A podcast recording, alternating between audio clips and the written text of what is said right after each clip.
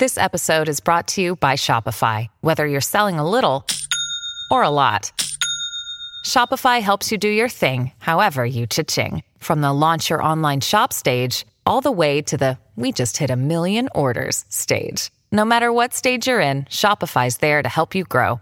Sign up for a $1 per month trial period at shopify.com slash special offer, all lowercase. That's shopify.com slash special offer.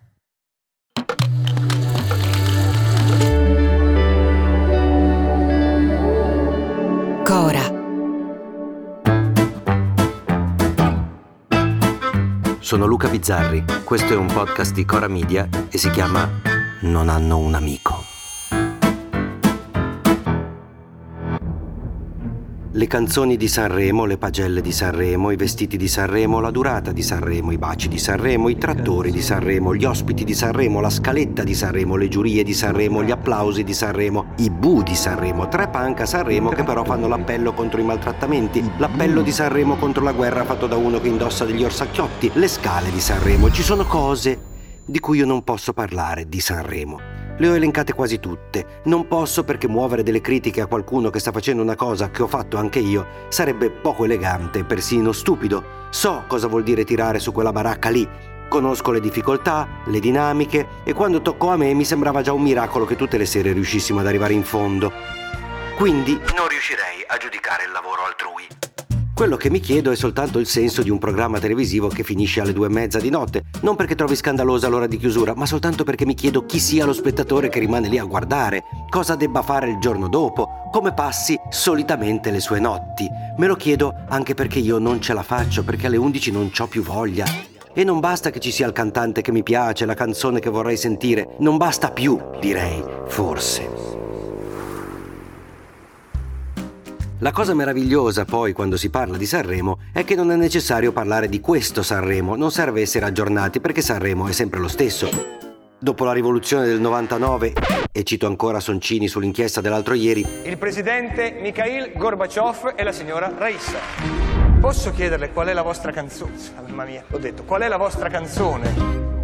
Quel Sanremo, quello di Fazio, che rivoluzionò Sanremo, facendoci entrare un anno prima nel nuovo millennio, mettendo fine all'era di Baudo, dei bravi presentatori, del complimento affettato, con quella Letizia Castà che a me faceva impazzire a tal punto che ha segnato così tanto la mia giovinezza che per guardare mentre stavo guidando un suo cartellone pubblicitario in cui indossava dei jeans e un reggiseno su una spiaggia deserta, una volta tamponai quello davanti a me che si era fermato al semaforo.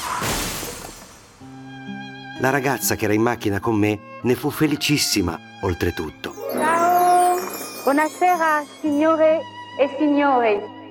Ma stendiamo un velo pietoso e torniamo alla rivoluzione di Fazio, che però, come ogni rivoluzione, fece fare alla storia un giro di 360 gradi per poi riportarci esattamente dove eravamo, perché questi Sanremo, firmati prima dal trio Presta Amadeus Fiorello, ora diventato coppia, sono forse più simili a quelli di Baudo che a quello di Fazio.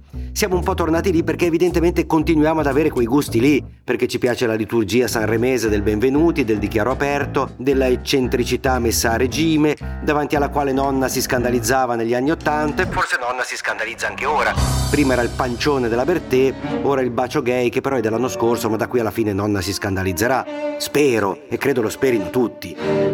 Poi ci sono le canzoni e su quelle c'è solo un ragionamento da fare, e cioè che da quando non ci sono più i 20-30enni che comprano i dischi e li fanno ascoltare ai fratelli minori, da quando sono i fratelli minori a influenzare il mercato, essendo loro quelli che spendono, le canzoni si stanno spesso trasformando in canzoni per bambini, belle, dritte, semplici, e quelle per adulti scarseggiano. E infatti Amadeus a chi ha chiesto consiglio prima di fare Sanremo? Lo ha dichiarato lui, a suo figlio, perché adesso sono i figli che segnano e che indirizzano le esperienze culturali dei padri, non solo nella musica, non solo in casa Amadeus, non solo al festival. E auguri. Tra presentazioni e ospitate credo di essere a quota 4. Quattro volte sono stato a Sanremo, quindi sono salito su quel palco diciamo una decina di volte e non dimenticherò mai la prima in cui letteralmente mi tremavano le gambe. Una sensazione che non, non mi è mai più successa, non mi era successa prima. E quando finì il mio Sanremo, eh, con la vittoria del professor Roberto Vecchioni, io cominciai semplicemente a piangere. Si spense la lucina rossa, io cominciai a piangere e piansi fino alle 12 del giorno successivo. Chiamami ancora amore Roberto Vecchioni! Quindi l'unica cosa che posso dire, che mi viene da dire, che devo dire su Sanremo è attenzione, danneggia seriamente la salute. A domani!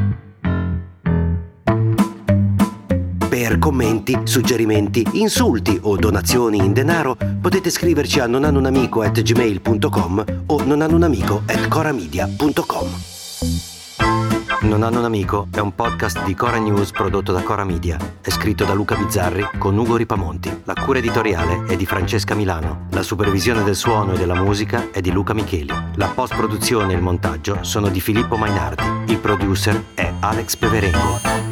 Le fonti dei contributi audio sono indicate nella sinossi.